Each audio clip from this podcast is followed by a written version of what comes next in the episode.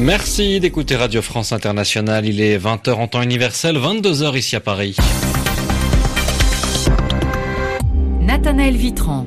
Soyez les bienvenus dans cette édition du journal en français facile à mes côtés pour le présenter Zéphirin Quadio. Bonsoir Zéphirin. Bonsoir Nathanaël, bonsoir à tous. À la une, les forces kurdes reculent en Syrie face à l'avancée de l'armée turque qui n'apprécie pas l'influence kurde à sa frontière. Benjamin Netanyahou à Paris après Berlin et avant Londres. Le premier ministre israélien venu parler de l'Iran à ses alliés européens. Le roi Abdallah de Jordanie demande au nouveau gouvernement de revenir sur les mesures économiques imposées populaire qui avait provoqué la colère des Jordaniens. L'équipe de football américain qui a remporté le Super Bowl ne sera pas invitée à la Maison Blanche. Donald Trump n'apprécie pas les critiques de certains joueurs. Et puis Tariq, Ramadan, euh, Ramadan pardon, euh, peut-être euh, qui ne sera pas mis en cause dans une troisième affaire de viol par la justice française. Les journaux. Les journaux en français facile. En français facile.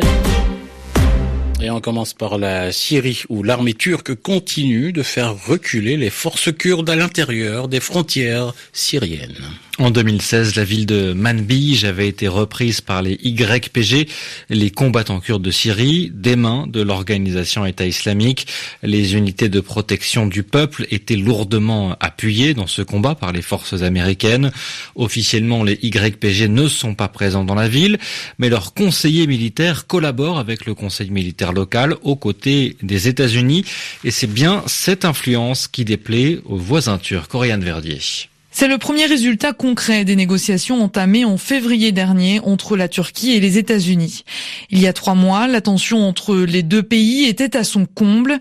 La Turquie avait lancé une offensive militaire à Afrin, dans le nord-ouest de la Syrie, alors encore tenue par les milices kurdes. Si les YPG sont considérés comme forces terroristes par les Turcs, les États-Unis, eux, luttent à leur côté contre l'organisation État islamique. C'est d'ailleurs ensemble que les forces américaines et kurdes étaient entré dans la ville de Manbij en 2016, faisant reculer le groupe terroriste. La prochaine étape de la feuille de route dessinée par Washington et Ankara pour éviter tout affrontement armé serait maintenant de constituer des patrouilles militaires américano-turques à Manbij. Selon un responsable américain, le retrait des forces kurdes de la ville répond à l'engagement des États-Unis à déplacer les YPG à l'est de l'Euphrate.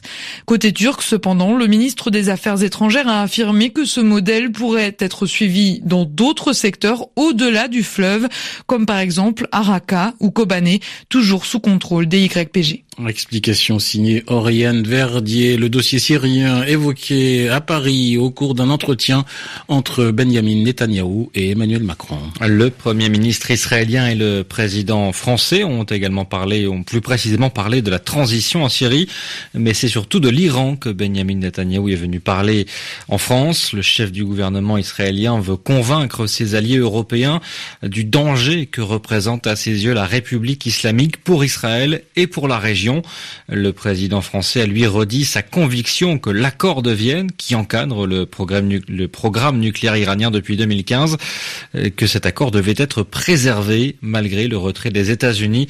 Emmanuel Macron a, a aussi appelé au calme face à un risque d'escalade dans la région. Dans l'actualité également, Nathanaël, après une semaine de contestation sociale, le roi Abdallah reprend la main en Jordanie. Et face à la pression de la rue, le Premier ministre a démissionné hier.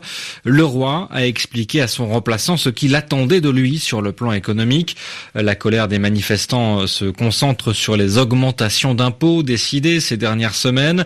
Dans une lettre adressée au nouveau chef du gouvernement, le roi cherche donc à apparaître comme le défenseur du peuple. À Amman, Jérôme Boruzewski. C'est la troisième fois en cinq jours que le roi répond aux attentes du peuple. Il a reporté l'augmentation des prix de l'électricité, il a changé de Premier ministre, comme le demandait la rue, et aujourd'hui, il rouvre le dossier brûlant de la réforme fiscale. Dans sa lettre, le roi reprend certaines critiques que les protestataires formulaient lors des manifestations ces derniers jours.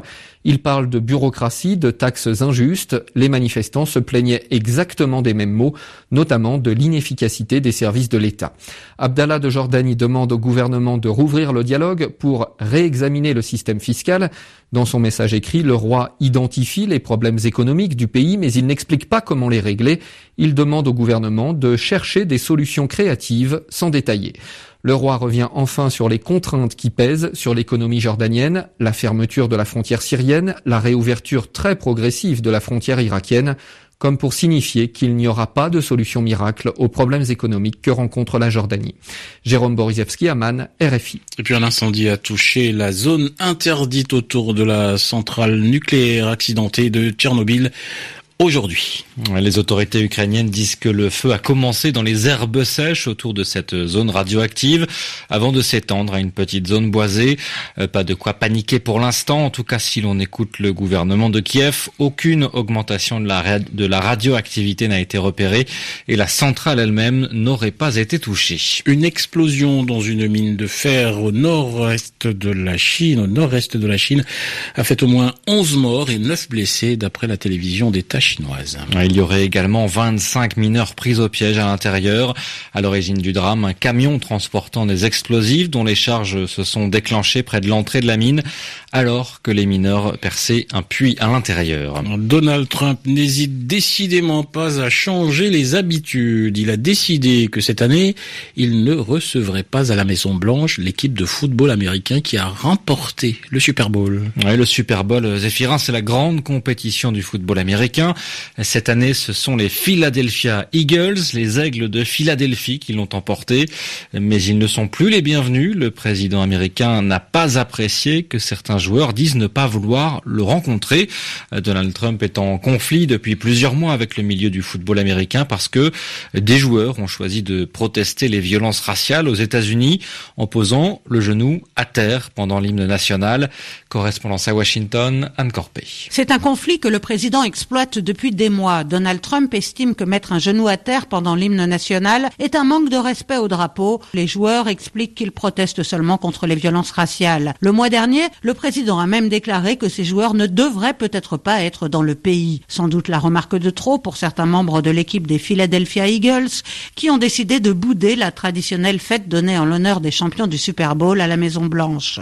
Piqué au vif, le président a annulé la réception de l'équipe, mais les mille fans conviés sont toujours Nous allons fièrement interpréter l'hymne national et d'autres airs merveilleux pour fêter notre pays, a tweeté ce matin le président afin de consoler ceux qui espéraient rencontrer leurs idoles. Dans un communiqué, les Eagles n'évoquent pas le geste d'humeur du président, mais remercient simplement leurs supporters. Le maire de Philadelphie, lui, réagit plus vivement. Le retrait de l'invitation des Eagles prouve que le président n'est pas un vrai patriote, écrit-il sur Twitter. Sa directrice de cabinet fait preuve d'humour et d'une certaine malice. Elle publie côte à côte les photos de l'investiture de Donald Trump et celle de la fête qui a suivi la victoire des champions dans les rues de Philadelphie, avec pour commentaire Notre foule est plus grande que la vôtre. Anne Corpet, Washington, RFI. L'islamologue Tariq Ramadan est arrivé, lui, ce mardi matin au tribunal de Paris pour son premier interrogatoire depuis son incarcération pour viol. C'était en février dernier. Et Tariq Ramadan accusé par une troisième femme accusée de viol, Franck Alexandre. Tariq Ramadan étant déjà mis en examen pour deux viols présumés, ce qui se joue dans le bureau des juges, c'est l'éventualité d'une troisième inculpation. La nouvelle accusatrice se nomme Mounia Rabouge. Cette ancienne escort girl n'est pas une inconnue, elle a fait partie des protagonistes de l'affaire du Carlton aux côtés de Dominique Strauss-Kahn. Elle dit avoir été violée à neuf reprises par l'islamologue en France, mais aussi à Bruxelles et à Londres entre 2013 et 2014, et elle compte en apporter la preuve. Elle a versé au dossier une robe noire tachée de sperme. Les résultats des tests ADN sont attendus prochainement. Une relation consentie, se défend Tariq Ramadan, et pour le prouver, son avocat, Emmanuel Marcini, a déposé plusieurs centaines de vidéos et photos témoignant d'une relation normale. Dans le bureau des juges a donc débuté ce mardi matin un véritable bras de fer. L'audition pourrait même s'étaler sur deux jours, mais si cette audition sur le fond devait déboucher sur une troisième inculpation, alors l'image de celui qui prône un islam rigoriste en serait durablement écornée.